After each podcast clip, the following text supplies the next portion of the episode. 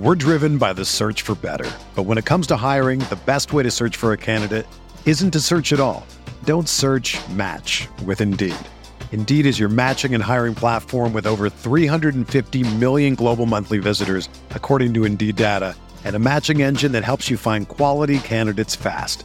Ditch the busy work. Use Indeed for scheduling, screening, and messaging so you can connect with candidates faster. Leveraging over 140 million qualifications and preferences every day, Indeed's matching engine is constantly learning from your preferences, so the more you use Indeed, the better it gets. Join more than 3.5 million businesses worldwide that use Indeed to hire great talent fast. And listeners of this show will get a $75 sponsored job credit to get your jobs more visibility at Indeed.com slash BlueWire.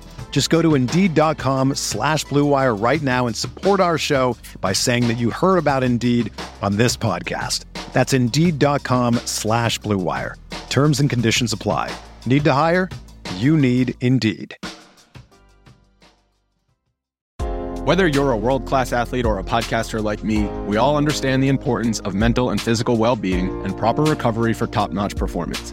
That's why I'm excited that Unifyd Healing is sponsoring podcasts on the Blue Wire Network. Unifyd Healing is a new and super innovative global network of wellness centers powered by Energy Enhancement System, or EE System. If you haven't heard of the EE System yet, then you'll want to listen up. This technology promotes wellness, deep relaxation, purification, and rejuvenation. Wherever you are across the globe, access to a center is easy and affordable. Interested in experiencing the EE System technology for yourself? Go to unifydhealing.com slash bluewire to learn more and find a center near you. That's unified, U-N-I-F-Y-D, healing.com slash bluewire. No material or testimonials on the Unifyd Healing website are intended to be viewed as medical advice or a substitute for professional medical advice, diagnosis, or treatment. Always seek the advice of your physician or other qualified healthcare provider with any questions you may have regarding a medical condition or treatment and before undertaking a new healthcare regimen, including EE system.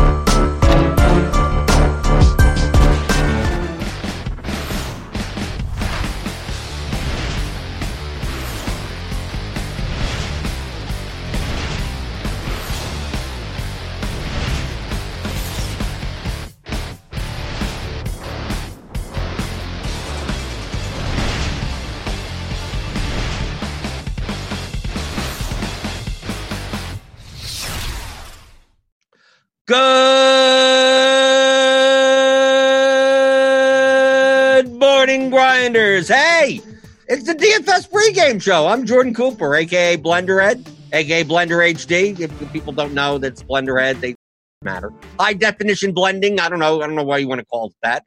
Uh, or, or also the person that's hopefully on top of you in some of the contests tonight, yesterday. So I, I haven't been playing. I haven't been doing well. So you're probably on top of me uh, the past past week or so. And uh, and this is the show. If if you didn't already know, the early show, the pregame show on Roto Grinders, where uh, we review yesterday's slate and then talk strategically about uh, today's slate because uh, it's it's NBA, and uh, anything that I say right now may not even matter. Right, uh, five hours from now doesn't matter. Are we? I mean, we're playing Spurs today, right? Got Aldridge, Poeltl's out, right? That type of stuff. Right. Well, what else is going on? Well, let me take a look. We got Spurs. We got that uh, Grizzlies, the Hawks game. That looks that looks juicy. But who knows? Who knows? Someone sits. This guy's out. Right. I'm doing optimal lineups here, seeing what's going on. But yesterday, we got to talk about yesterday. Right. And before we talk about yesterday, you have to hit the like button. Right. That like, the little like, and subscribe, and just just hit hit whatever. Hit hit, hit anything. And and there's a big change. Big change if if you know me when it comes to like and subscribe button. Everyone, uh, everyone wants to keep the coffee hop. I, I'm, I'm sad. I'm sad to inform you. There's no more coffee. There's no more coffee. You're hitting the like button to keep the apple juice cold. Okay. Okay. No more coffee for me. I can't drink. I, I got I got sick last Tuesday, stomach problems, and it's and coffee is not good for your stomach. So no more coffee. No more caffeine. I can't. I can't have it anymore. Either that or I'll be dead. So there'll be no show anyway. So I don't think that's a good idea in the first place. So so hit that like and subscribe button to keep my apple juice cold, right? Because warm apple juice, I mean, who wants to drink warm apple juice? Ah, nice cold apple juice in the morning. I even got a banana. See, I'm I'm eating healthy, right? So if you want to keep my banana soft, right, or or whatever, I don't know, the banana's going to be fine in an hour from now, right? You don't have to do anything for the banana, right? But I got my banana, I got my apple juice right? Healthy. We want to keep our lineups healthy, right? I know we play DFS and we sit in front of computers all day, but we should try to keep our try to get, up once and every once in a while, right? So you want to keep your lineups healthy. You want to keep yourself hydrated, right? This is, it's going to turn into a health show every once in a while, I guess. So hit that like and subscribe. If you don't want me to die, hit that hit that thumbs up button. That's that's a that, that's a good way to put it. Okay, uh, I'm on three times this week, and then next week, and I'm on all the time now, right? Hopefully, I don't die. So if you hit that thumbs up button, I don't die. I think that's that, that's a good way, a good way of uh, of soliciting for likes, I guess. So we got we got the chat room going, right? YouTube chat. You can always post your questions in the chat on YouTube. Okay, any strategy questions at all doesn't have to do with yesterday's slate, today's slate, whatever. I'll yell at you no matter what, right? So we got Robert Gall here, Stephen Smith, Jose Flores, right? Uh, let's see. Daniel Durango, soft banana. That's an, that's over 50 issue. Oh, okay. I'm I'm 10 years away from that. So if you want to keep my banana hard, right, then you hit the like button. Is that what we should be doing? Should I, should I even be eating on the show? Why did I even bring a banana? I have no idea. Right? What's next? No cigarettes? Yeah, that's that's coming close, right? I'm weaning I'm weaning off cigarettes as well. So I I, I got to stay alive. I got to stay alive for the pregame show. That's the only reason, right? You don't care. If it wasn't for this show, you wouldn't care about me whatsoever. But I give you the good strategy advice, right? Hopefully, yesterday uh, did well. What I was on crunch time over the weekend, right? For the premium members, right? If you're not signed up for premium, I don't know what you're doing. Forty dollars a month, rotogrinders.com slash premium. We have a crunch time show like a half an hour before for the premium members. And uh, I said yesterday the biggest decision that you're gonna have to make is on uh, Jokic and LeBron for your lineup construction on DraftKings. I mean, I guess on, on FanDuel as well, right? Uh, what were you going to do at center? And then are you going to play LeBron? Because I'm not sure. Uh, at the moment of lock, at least before we knew that Anthony Davis was out, I didn't know if you, you, there was enough. There was enough good enough value to play both of them. So, but center the center position yesterday was horrible. So, I mean, you could you could have played uh, like Henson you could have played Henson in that spot. You could have played, I guess, like a Giles, a Boucher, because uh, Ibaka was out. You could have done that. but I think it was a more of a priority to play Jokic yesterday than LeBron. Now, of course, LeBron put up 75 points at nearly 50% ownership in the in the $15 and in what in the in yeah, across the board he was very highly owned. Uh and then it's just a matter of what what value spots did you use. So like Jerami Grant, Norman Powell, that made sense. I guess a little Damion Lee, that was okay. I mean, once Jordan Poole was ruled in, Damion Lee's value went up down a little, a little bit, a little bit, I guess. You could have played Marquese Chriss in the center spot, which is okay. I mean, he, he, he did okay. 34 points for his price wasn't bad.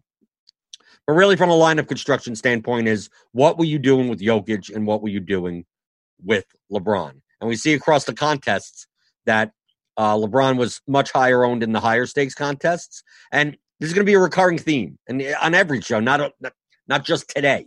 That yesterday we had four games. We had four games, yet in the late games there was news. Anthony Davis sat. We got Jordan Poole in, although he was listed as probable. Dre was out, right? He got ruled out. So, what were the late swapping possibilities? So, I wanted to show, like Kyle Kuzma is not a is not a guy that you would have played like before the Anthony Davis news. But we see that in low stakes, only 13%. $15 shoot around, 19%. In the 555, 29%. People taking advantage of late swap. The, the, the sharp players do. If you're playing the low stakes contests, yeah, I mean, I'm, I'm, assuming if you're watching this show, you take advantage of the late swap on, on DraftKings, not just for if one of your players is injured, but if news changes. So, like Danny Green, another one, 9% in the low stakes, we see here, 19% in the higher stakes. Okay, taking advantage of late swap. We could also take a look at like Toscano Anderson over here. I mean, I guess, I guess, I mean, he was in the rotation anyway, uh, even with Dre out. Uh, Jordan Poole, 9% in higher stakes, 5% in lower stakes down over here. Or Dragan Bender, I guess. Right? Some of some of the the, the Warriors guys because of that news. Uh so that's why I take I like taking a look at the high stakes, mid stakes, low stakes like a low stakes contest that like the the sharp players, the, the high volume players can't enter. The and one, the one dollar twenty max, I can't be in. So I like I like seeing the difference, and that highlights the fact that I say all the time, if you're playing low stakes contests, take be more inclined to go heavier on the late news than you would in the higher stakes, because typically the higher stakes players react to it efficiently enough. Maybe not efficiently enough enough, but so much, but so much so that you may not get as much of an advantage on late swaps. That's why we saw LeBron move up in in in, in ownership because once AD gets ruled out, it's like how could I how could I jam in LeBron? How could I play Kuzma? How could I play like a McGee or something like that in my lineup? So you see that the sharper players take advantage of those spots. Now, obviously, you can't do them in lineups where you've already spent money right? You already you already have Jokic in your lineup. You already have Beal in your lineup. You pretty pretty much can't play LeBron, so you you can't use that. But you could definitely you could definitely use a Kuzma. You could definitely use a Danny Green, right? So that's why looking at this, going through, obviously seeing you know who you needed OG Anunoby last night, right? OG Anunoby seven percent across the board. No OG, no cash, right? You know when uh when you're what five k and you put up sixty points, yeah, that that that's going to happen. Uh, some people play Boucher. He didn't do really anything, right? Howard, not so much. McGee, I mean, okay, I guess he got there. But I mean, take a look at McGee. McGee, higher stakes, 8%, lower stakes, 2%. So much more of an advantage is playing at lower stakes. You play McGee at lower stakes, you get so much more leverage for, from what someone that should be higher owned based on the situation, right? I mean, even if you take a look at LeBron, LeBron shouldn't have been just 40% owned in the N1. He should have been higher. And if you're jamming him in in that contest, you're you're getting an advantage for every lineup that you're using him in because he's going to be under owned for what he should be versus in the higher stakes, maybe efficiently or over owned. Right? So you have more of advantage at the low stakes, taking advantage of the late news. So do it. I'm telling you, do it. You'll you, you, over time you're going to make more money. Okay. So in the chat, everyone's in the chat talking about the banana. What?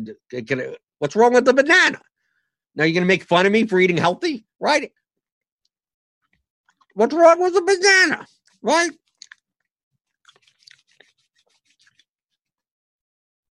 Wayne Stevens says, if your hard banana helps me, uh, you're here. Okay. I, I guess so. I don't have a hard, see, it's not hard. The banana is fine. But the other banana, that's it's not hard during a show. Okay. QQ from Stephen Smith in the YouTube chat. Post your questions there. There's no problem in doing so. We're going to take a look at some players. Uh, we're going to take a look at some uh, some sharp players and see and see what they did yesterday. But uh, he says, was there enough value Golden was there enough value Golden State to pivot to Bron or Joker if you already had one of them on already? I think of Golden State. I mean, you could have played Bender. You could have played. Uh, I mean, Poole was forty five hundred. Toscano Anderson was cheap. I mean, you could have. I mean, you could have done it. Was it a necessity? I mean, it turned out it probably was a necessity. He got seventy five points, but was it an absolute necessity? No. I mean, you could have played Danny Green was 3,100. So, I mean, you could have played LeBron and Danny Green. You could have played Kuzma was cheap enough. I mean, you, you, you could have gotten there. If you had two spots and enough, and what, 14,000 salary? I mean, you could have gotten there. Uh, it turns out you would have wanted to do that. But I mean, if you didn't, so be it. But we take a look I mean, look at look at look at the difference. Uh, like LeBron was was owned enough, but I mean, we could take a look at like Veblo, who basically just said, uh, uh, "AD is out. I'm going to start jamming it in." I mean, we're going to see with all these players that all of them utilized late late swap. I'm I'm assuming at least. I mean, with, I'm assuming they didn't have some of these players as high as they did before news, right? Because we take a look at like so like we go down and we take a look at, uh, for instance I mean, who are we going to look at? Like Danny Green. Like Danny Green, I mean, wasn't much of a play. So I mean, outside of uh, ending over here, I mean, I don't, I don't think most people would have been on Danny Green. I mean, he was thirty one hundred. I guess he would have gathered some ownership, but maybe not so much without a- AD being out. We take a look at like Dragan Bender. We got a little here, barely. Toscano Anderson. Oh well, we got uh, Brick seventy five went whole heavy on Toscano Anderson. 20 points, not like horrible, not going to win a GPP.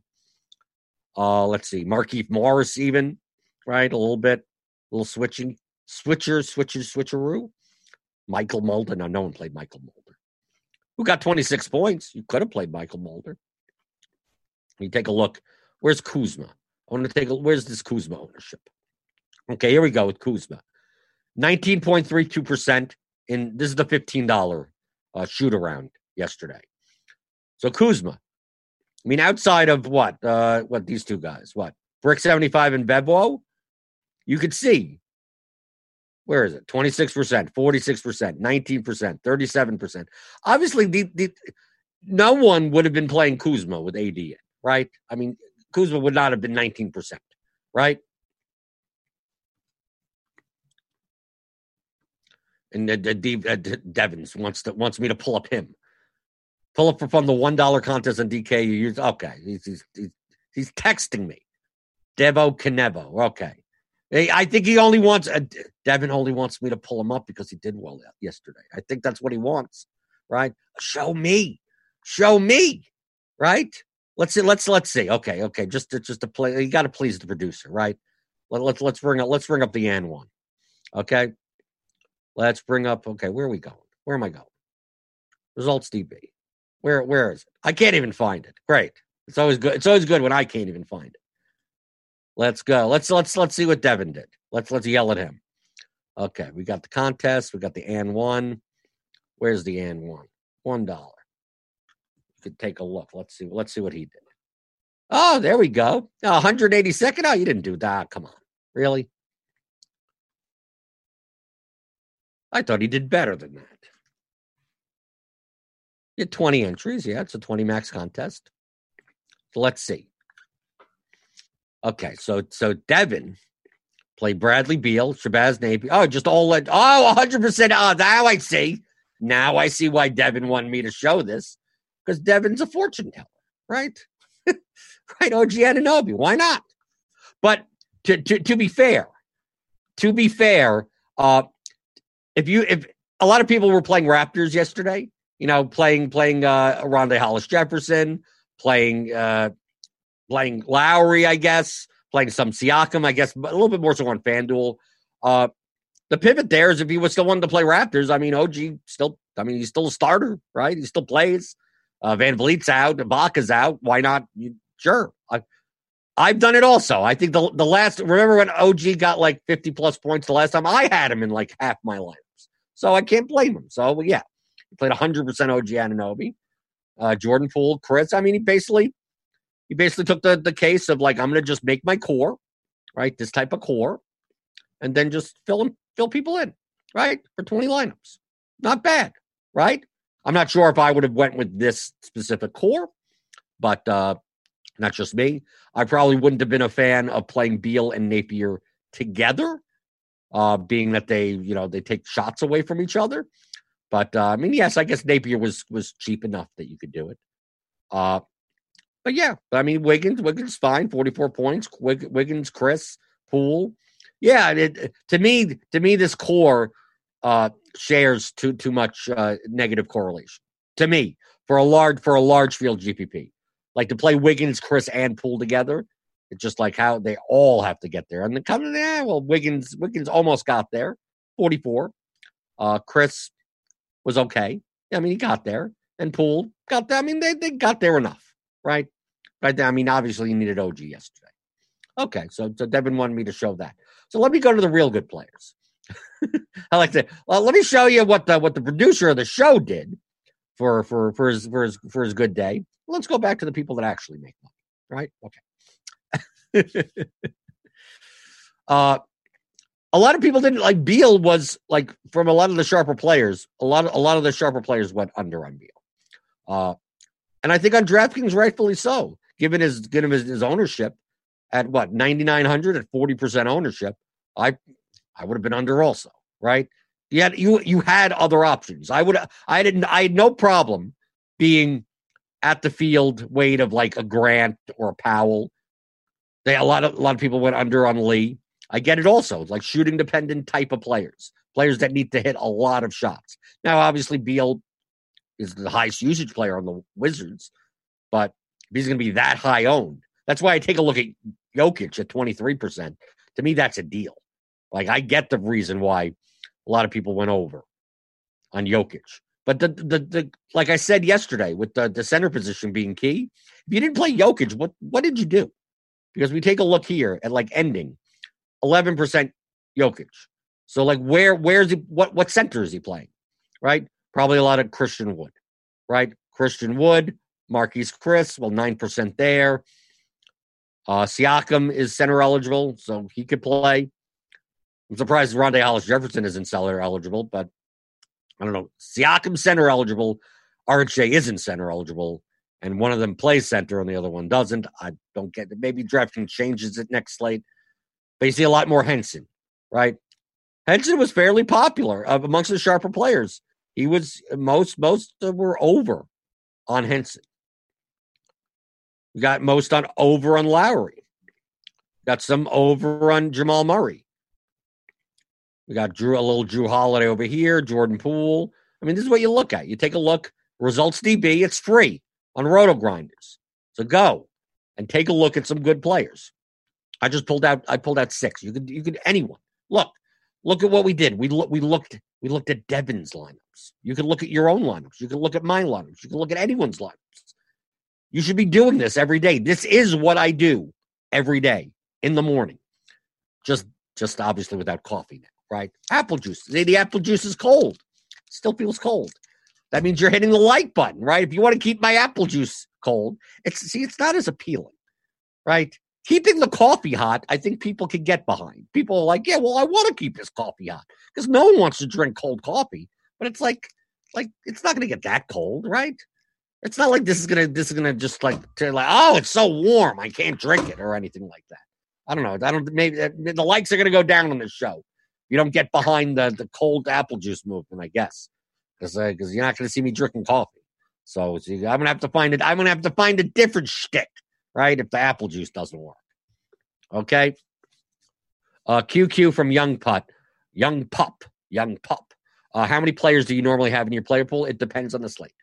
There's no number. There's no like you could play 150 lineups and have like 16 people in your player pool. It could be a 10 game slate. You could have 20 people in your player pool. You could be a four game slate and you could have 30 players in your player pool. It really all depends on how much diversification that you want.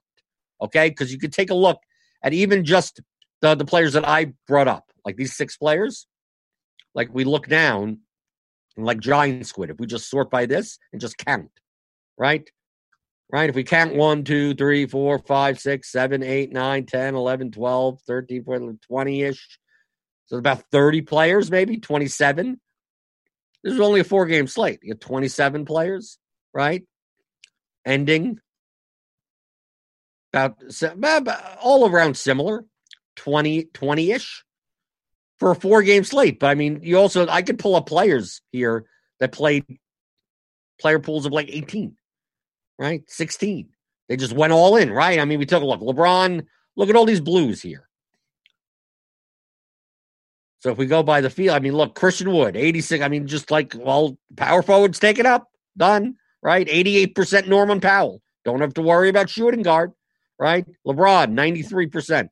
John Henson, 94%. So, like most of the Bev Woes lineups were LeBron Henson lineups. If you want to do that, then you have a less of a player pool, right? If you want to go, like if we take a look at Brick 75, much more balanced, right? Still only about 20, 25 ish, but like no one, no one at like 90%. So like 58, 51, 41, 34, more diverse lineups.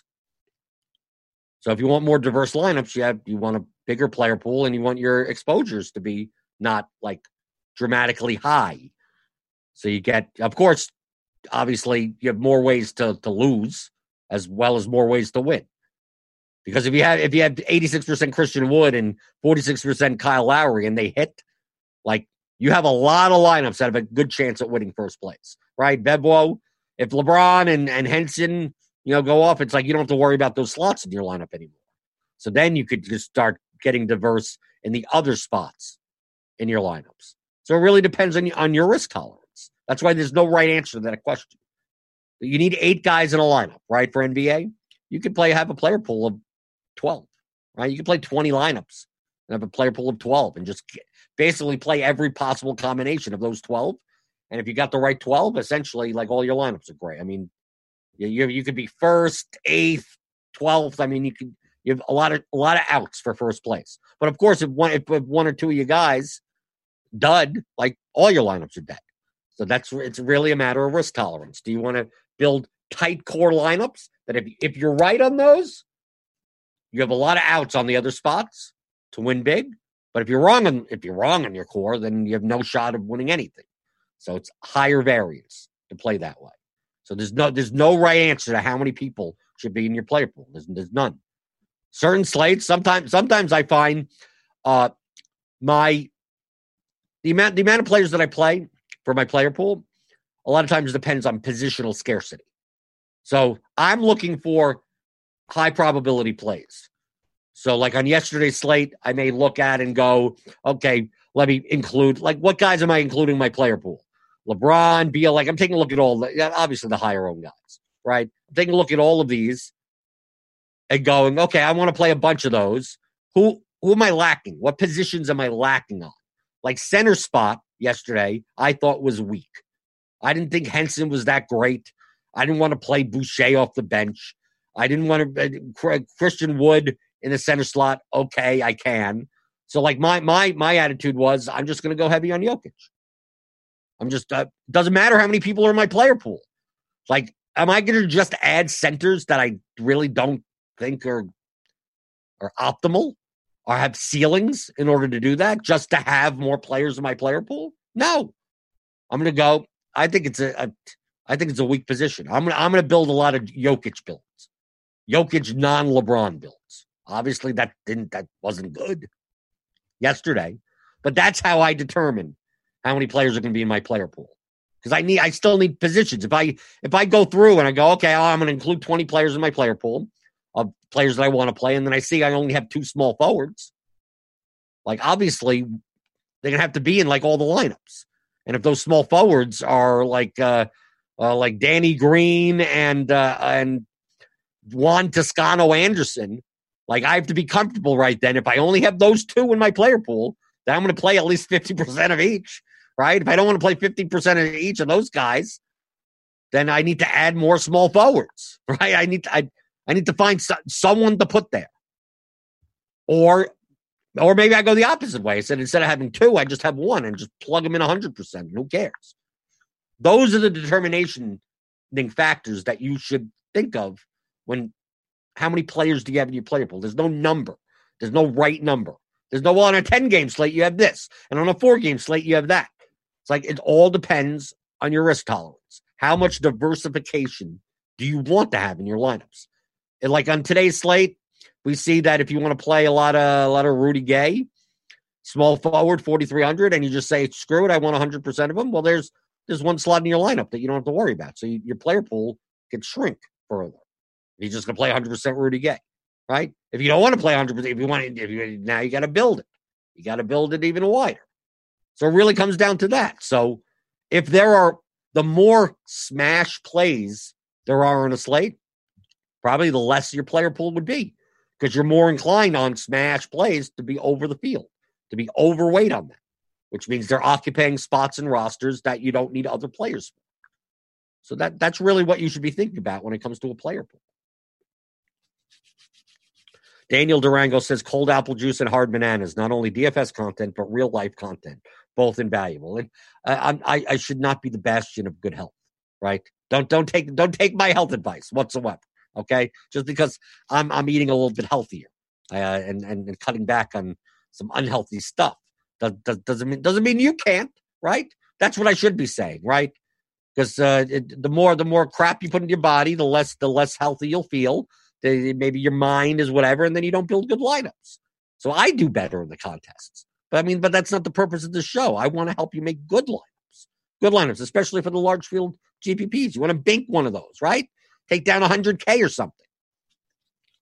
Uh, Young Pup also says, Thanks for the show. You're the only reason I even bought the premium package. Haven't made any money back, but still trying. Okay. Okay. You keep on going. It depends on what you're playing. I, I, I, it's how I learned. All, all I can tell you is that I eat my own dog food. So, like, I got Roto Grinders Premium, what, four years ago? When I started, I was a no one, right? And this is how I learned how to play. So, that's that's all I can tell you. I think it's worthwhile. I mean, I'd pay for it even if I didn't work for Roto Grinders. Uh, you do have a question, Jose Flores. What is the minimum you could put in a player pool and still generate lineups? Well, eight, right? You could generate one lineup with eight. If you have nine in your player pool, I guess technically you could generate eight lineups. It depends on the salaries, right? It depends on the positions and the salaries, obviously. You can't put eight play. You, I, on this slate, let's. We can't just put. Oh, I'm going to put Giannis, Harden, Young. Don, I'm going to put all the 10k guys in my player pool. Generate. You can't generate any lineup. Yeah, you can only spend 50k. So obviously, obviously, salaries matter, positions matter. That's why you have to look at those things. That's why I said yesterday, if if I'm building, let's get Devin, get his lineups out of here.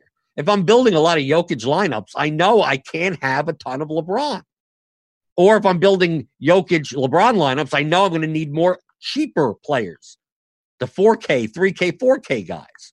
So you have to think in terms of that when you build your player pool, right? So if we take a look at today's slate, like if I'm like, oh, I want to play a lot of, a lot of uh, Luka Young lineups, like they're both guard, they're both point guards, right? So now you're taking up two point guards spot, you're taking up two guard spots with 10K guys which means you're to have to find, okay, I need to find some cheap forwards. I mean, essentially, that's what you have to be thinking of. If you want to play those types of lineups, you have to look at what position are you paying up at, and then what position do you have to pay down at.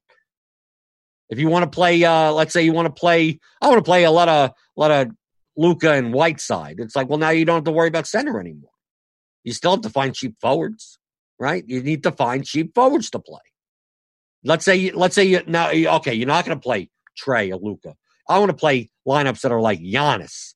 I want to play Giannis Collins lineups. They're both power forward right? Now you got to find cheap guards. Do you see how that works? Depending on your construction, you need to find the players that fit in those constructions. Sometimes on some slates, you don't find people that are in those ranges that are appealing enough to play.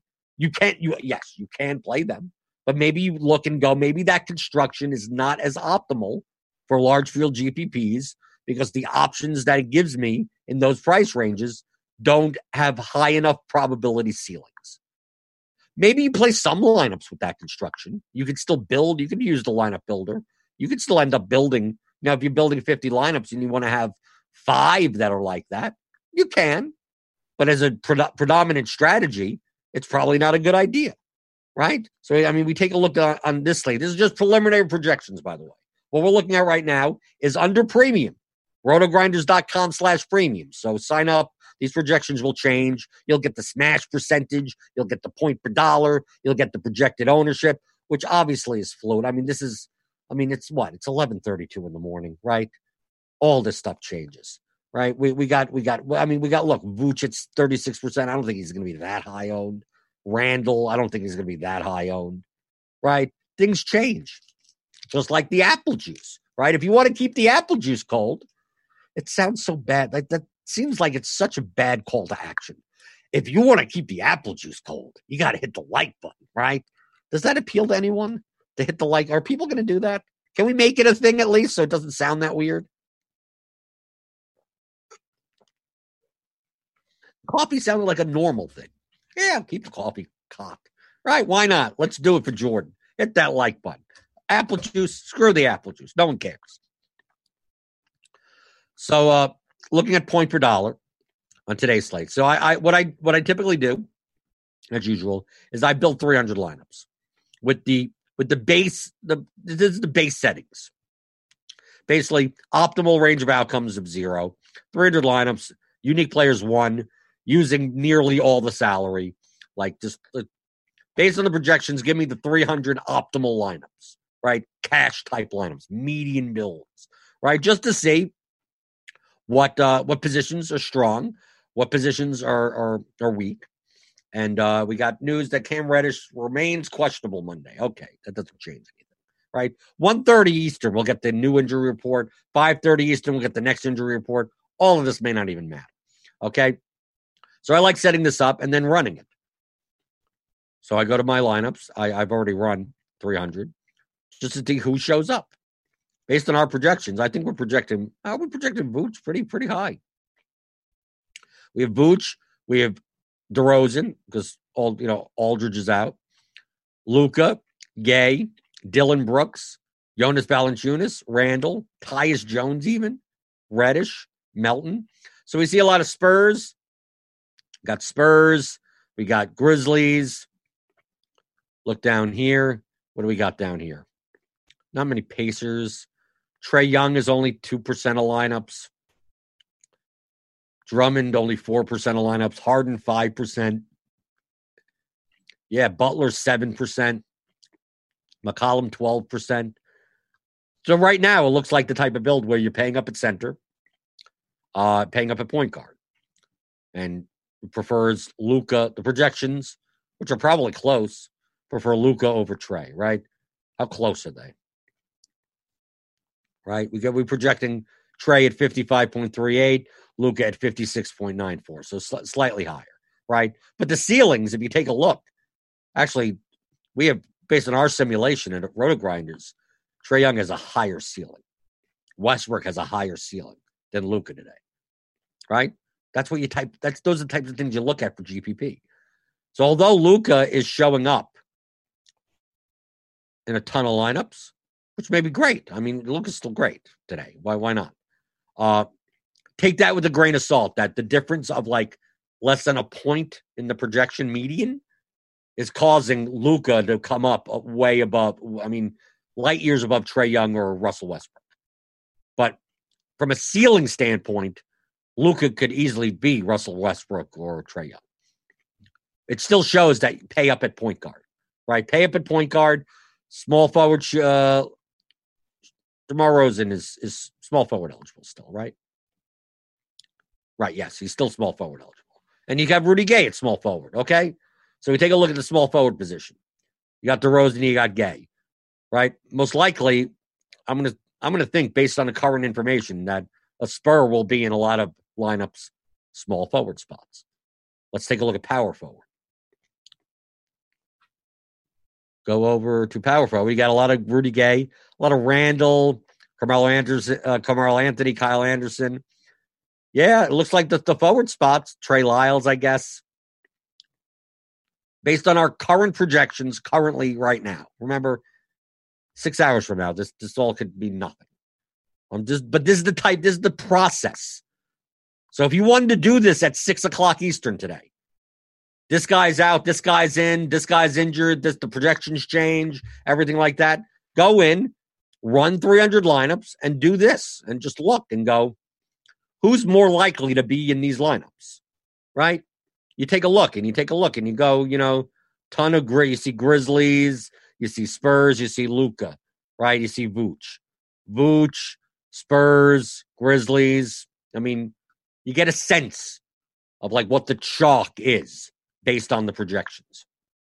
So that's why looking at center, we have so much Vooch, then Valanciunas and Randall, but not much else. So I'm going to go over here. I'm going to look at. I'm going to start looking at centers, and I'm going to sort by salary because you didn't see much Whiteside, but I mean it's predominantly because we're projecting Vooch actually for higher raw points than Whiteside. But even if you even if you took this down, I mean, just from a point per dollar range, Vooch stands out better. But I mean, but take a look at the ownership though. I mean, remember we're thinking about GPPs. If Vooch is going to be 36% owned, like Bam for 300 less is going to be 7% owned. Right? Porzingis. I don't know why. I don't think you'd play him at 8,600, but much lower owned. Sabonis. But similar ceilings. Like Vooch right now has a 63 point ceiling. But like Randall, 63. Valanciunas, 57. Bam, 58. Sabonis, 60 right? Within within it, I mean, four hundred dollar difference. So if Sabonis is going to be like, uh, I mean, take a look. If the difference in ceilings between Sabonis and Vooch is not dramatic, I mean, Vooch has a, uh, based on our projections, has a thirty six percent smash rate. Sabonis only has a twenty five percent smash rate, so it's obviously lower. Not not ridiculously lower, but lower. But it's a four to one on ownership. Okay? So in a vacuum, quiz time, in a vacuum, Vooch at 36% owned with a 36% smash rate versus Sabonis at a 9% ownership and a 25% smash rate for GPPs in a vacuum, meaning we're not considering, you know, any other factors in your lineup uh, or correlations or anything. Sabonis would be a better play. And Sabonis is also eligible at two positions which means you could fill four spots in your lineup, right? Four spots, yeah. Power forward, forward utility, center, and the and then everything utility. So it becomes a little bit more valuable to your lineup constructions. So based on that ownership, like once this ownership gets closer, then Vooch becomes a better play, right? Now Vooch is a higher probability play, but if he's going to be owned by a third of the field, how, how much relative value do you get from him versus playing Sabonis at only at 9% owned? These are the things that you should be looking at. So it's not a matter of do you think Vooch is going to do well today? I don't think about outcomes. I don't know what Vooch is going to do today. I don't know what Sabonis is going to do today. All I know is that based on the projections, that uh, a quarter of the time Sabonis puts up a score that is GPP relevant, that hits a, a target score, that you that will be in a GPP winning lineup. Vooch does it 36% of the time. We're not talking about 80, 90% of the times here. We're talking 36% of the, a third of the time, a little over a third, right? But he's also going to be a third owned, right? So basically, three to one, Sabonis puts up a GPP ceiling. The ownership is 10 to one versus, you know, 9%, 11, 11 to one. 36% is what? Like three to one.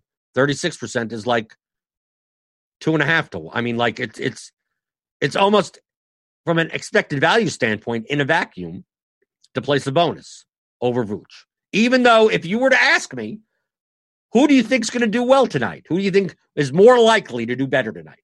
Vooch or Sabonis? I would say Vooch. It's it, it, it clearly the projections clearly believe based on the matchups, based on the totals, based on the everything, that Vooch is going to outperform Sabonis more often than not, but not more often than 36 to 9 on ownership. So these are the things you need to be thinking about for GPP. So whenever you ask a question of about GPP plays, do you play this guy or that guy? Like it's not a matter of who do you think is going to do well tonight. It's a matter of who is the more profitable play. Because that's what you're trying to do in DFS is to make money. So who is going to be the more profitable play? So if you play Sabonis over Vooch and Vooch puts up a 70 point game and Sabonis duds, that didn't mean that didn't mean anything. That doesn't oh, oh, I can't do that again. No, that it's more likely that happens. But you don't win as much money when that happens. If you pick Vooch over Sabonis. But if Vooch duds and Sabonis goes off, you have you have a much higher advantage. You're going to win more money in the long term playing that way. So thinking in those terms. But now once went now if the ownership was the same, then I would say then you play Vooch. You play the better play, right? You play the better raw, whatever. if, if bonus was the same price and all these figures are the same, you play the one with the higher projected score. I mean that's that's simple. But that's why comparing it to ownership. That's why I look through these things. That's why I look and I go at small forward power forward.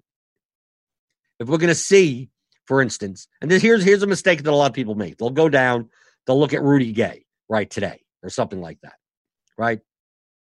Because may, he may be popular, maybe, and go well instead of Rudy Gay, I'll just play Gary Trent Jr. or I'll just play Cam Reddish or so, you know something like that. They'll look here, they'll look in this range, right? This this this this is what bad players do. I'm telling you what not to do. So what a bad player will do is go instead of playing chalk Rudy Gay, I'm going to play Kyle Anderson. Not going to change anything else in my lineup. I'm just going to I'm just going to play a different 4.3k forward position player. The difference is, is that you're not getting that much leverage because the other seven spots are, are practically going to be all chalk also. So in order for that pivot to be worthwhile, the pivot needs to dramatically outscore for their ownership the chalk player. So if Rudy Gay puts up, let's say, 22 points, and Kyle Anderson puts up 27 points, and you got and, and Kyle Anderson is half as owned as Rudy Gay. Like, how many uh, did you get that much out of it? You got five points at half the ownership. Big whoop. You ain't winning in GPP that way. Gary Trent, if he puts up 28 points instead of Rudy Gay's 18, you got 10 extra points, but the rest of your lineup has no leverage either. So you're like, you're going with everyone up the leaderboard, and then, oh, you got that one spot. The one spot that you got the 5% owned guy instead of the 24% owned guy. But you only gain like 10 points by that. You're going to have to gain more than that to win a large field GPP. So even though, yeah, yeah, great. The pivot was okay, great. But the rest of your lineup is still, it still doesn't have enough leverage. So instead of thinking in terms of who do I pivot to, thinking in terms of, well, if I'm not playing Rudy Gay, then maybe I just pay up at that position to get a different construction. So you're not stuck with a similar lineup as the rest of the field and then having to rely on that one pivot to go nuts up. Because that's what that that's the only one that happens. Is if you're going to win first place by taking a pretty chalk lineup, pivoting at the at the cheap spot, and then taking another cheap player that goes for like what they have to go for 60 points in order for you to get enough leverage that way.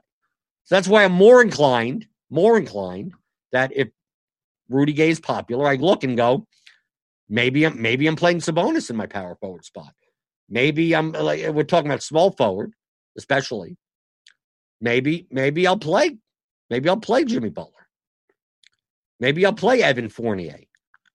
I'm not saying that that's a great play in and of itself, but you could. Maybe you're playing Covington or Warren, Bojan Bogdan. I mean, any of these guys, Kevin Huerter. You're just paying up. Don't think in terms of, oh, if I'm not going to play this guy, then I'm going to play that guy, and then keep your lineup the same.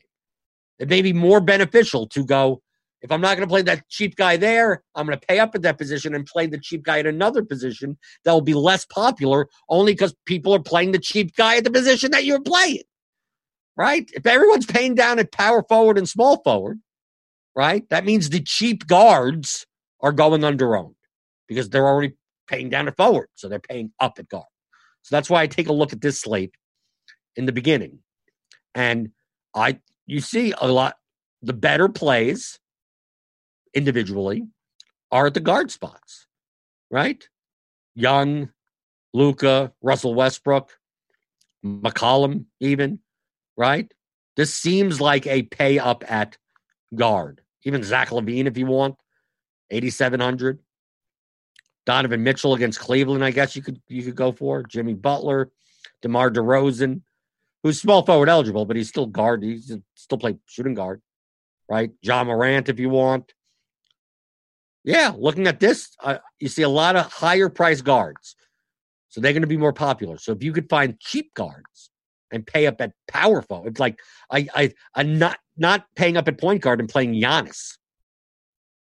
That may be contrarian in and of itself. So you go, I'm going to play a lineup without these point these 10k point guards. Pay up for Giannis. He's playing Miami, so maybe I play Butler on the other side, right? I play Butler Giannis lineups and then fill out the rest. in those types of lineups, you could play Rudy Gay. You could play Trey Lyles. You could play the, the garbage Spurs that are going to be chalk. You can't because now you have a different construction. Now you now now when you go up the leaderboard, you know now you have 16% Giannis. You have uh where's where's Butler? 18% Butler. They're, they're not like low, low owned, but they're not like heavily, heavily owned. That if those guys do well, you don't have to worry about who did you pivot for on Rudy Gay. Now you could just play Rudy Gay. Who cares? Play him. Play him if you want. That's why thinking about thinking about lineups, not players. Who do I play? Now, what lineups do you play? What do the lineups look like? You play lineups in contests. You don't play players in contests. But going back to my uh, the chat. Uh, like and subscribe. Don't forget. Keep the keep the keep keep the keep keep the apple juice cold. Like, I, I am I going to continue saying that? I'm going to be on tomorrow. Keep the apple juice cold. Is is that a good call to action? I don't know. Uh, let's see. Lineup HQ. David Owens. Uh, oh, thank you, David. I mean, this is from a while ago. Lineup HQ is a phenomenal tool, whether you MME or play one lineup per slate. I don't know how people make lineups without it. Me neither. I don't and it doesn't go down, right?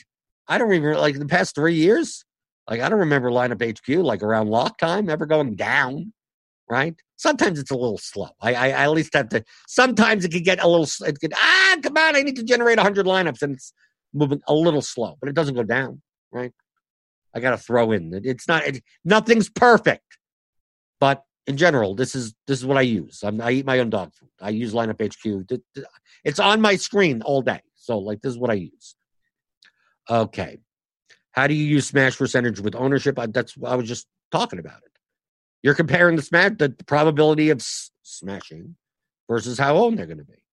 Obviously, the like look at like the lower the smash percentage, obviously the the less likely they hit a ceiling. But if they're going to be like nothing owned, then that may be fine. If a player is going to be like 40% owned and their smash percentage is not anything to write home about, then maybe that's someone that you fade. But it's still, it's more, it's about lineups, not about specific players.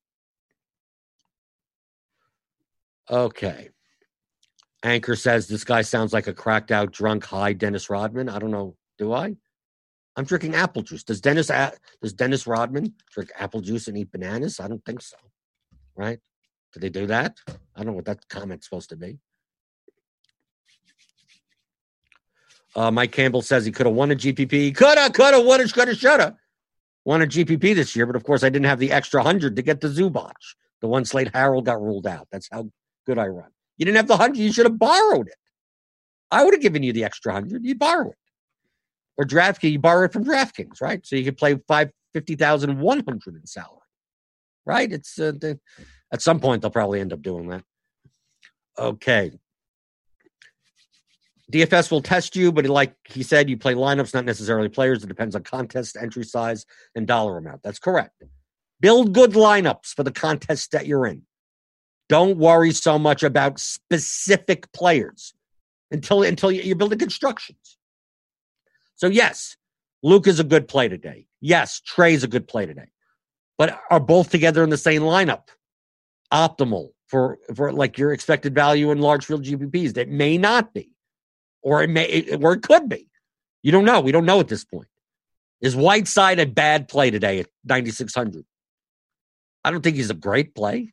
The projections don't even say he's the greatest of plays, but it's depending on the lineup, he could be perfectly fine. If he's going to be 4% owned and I'm playing and I need a, high price center in a chalkier lineup, then maybe I do play Whiteside. But I wouldn't play him, and you know I'm already contrarian. I mean, I'll I'll just I'll play I'll play Vooch. I'll play Vooch in lineups that are already contrarian. So that that that's what I'm talking. So like, I, it depends on how you build your lineup. Do you have a position you look to fill first? No. That's why I use lineup builders. Okay. One of the one of the main reasons, like, look, I build 300 lineups optimally, just whatever, just so I could see. Doesn't mean I'm using them. Understand, I'm not using these 300 lineups. This is just to see, like, based on the uh, the projections. Like, look, the first lineup is 290 median. This is 289.06. This is 288.97. This is 288.97. This is 288.93. It's just going to be the. It's just going to try to put together the highest median total right? Based on the projections and give me the top 300 of them to see who's in them. I do this just so I can see what the constructions are.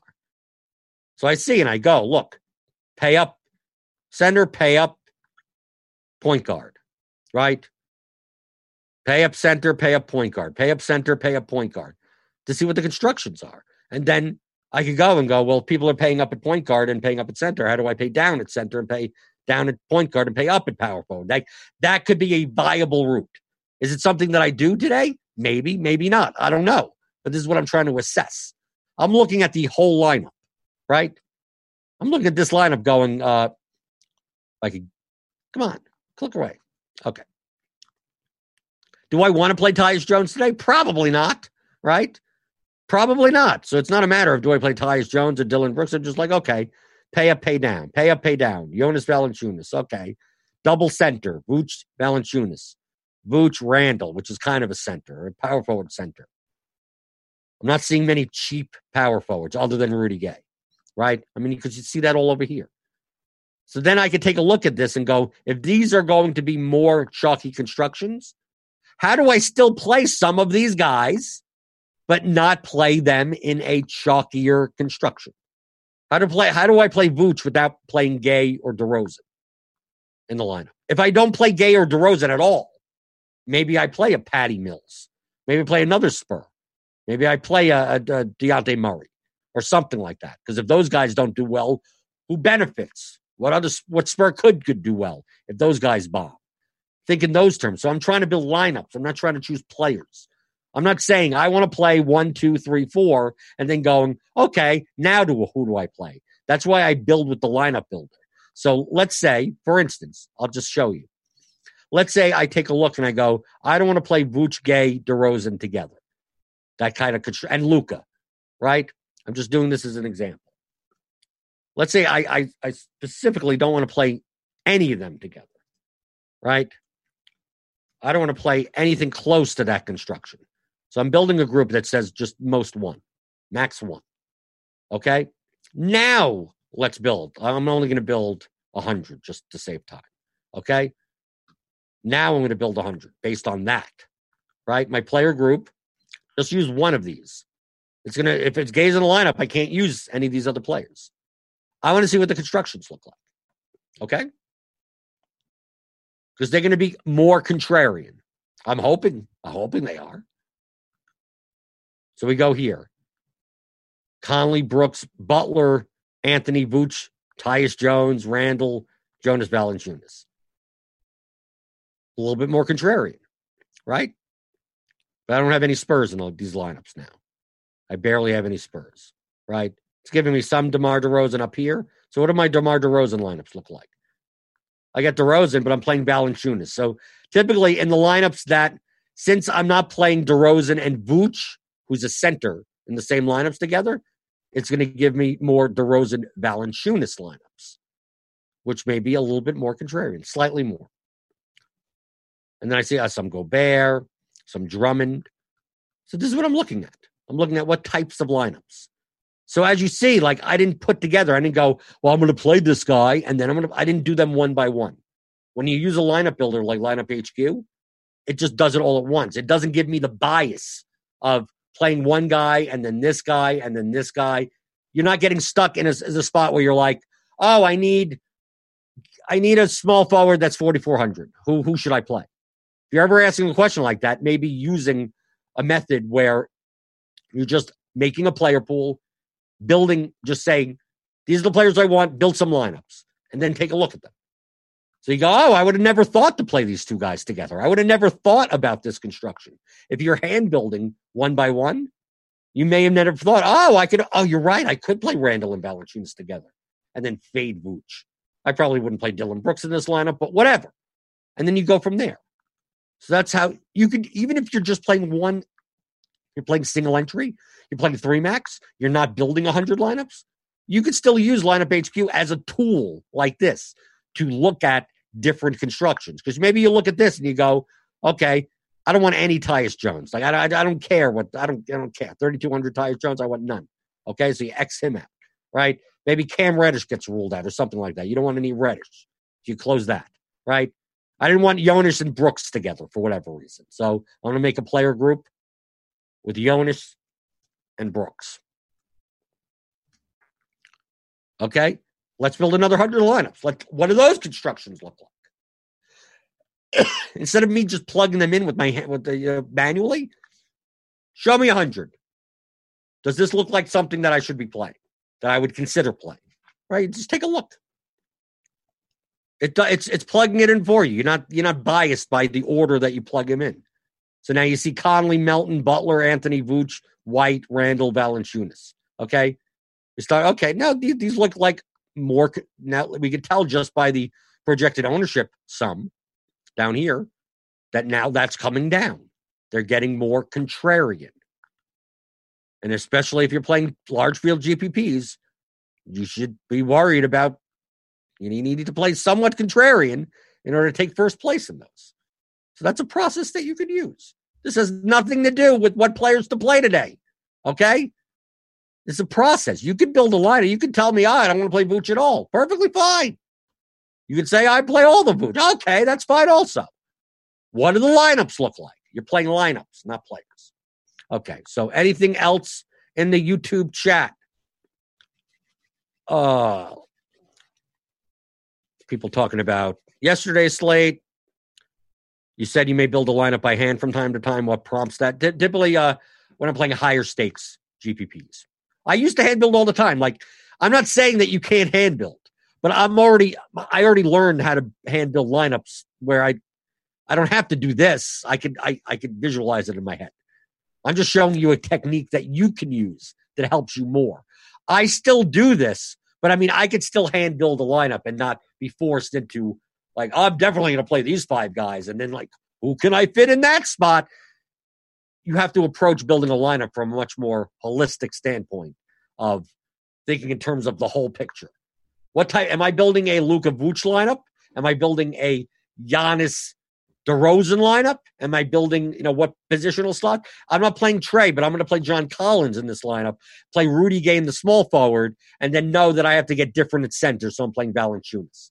Like you could do that hand building, but you still have to learn the process of doing that where you, you're you're still using good players, but you're still you're building contrarian constructions. At least contrarian enough to have equity in first place in the contest that you're playing. And this is one way to do it. So there you go. Hopefully everyone's been keeping the apple juice cold. Keeping the apple juice cold. I think so. Let's see. Yeah, pretty cold. Pretty damn cold. You must be hitting that the thumbs up and like button, right? I'm always in the, in the Discord, the premium Discord, if you're a premium member. Rotogrinders.com slash premium. So it's $40 a month. Why not? Baseball's coming up, right? I'll be in baseball. We'll be playing day vomit stacks galore. Well, we got like 20, 24 days till baseball.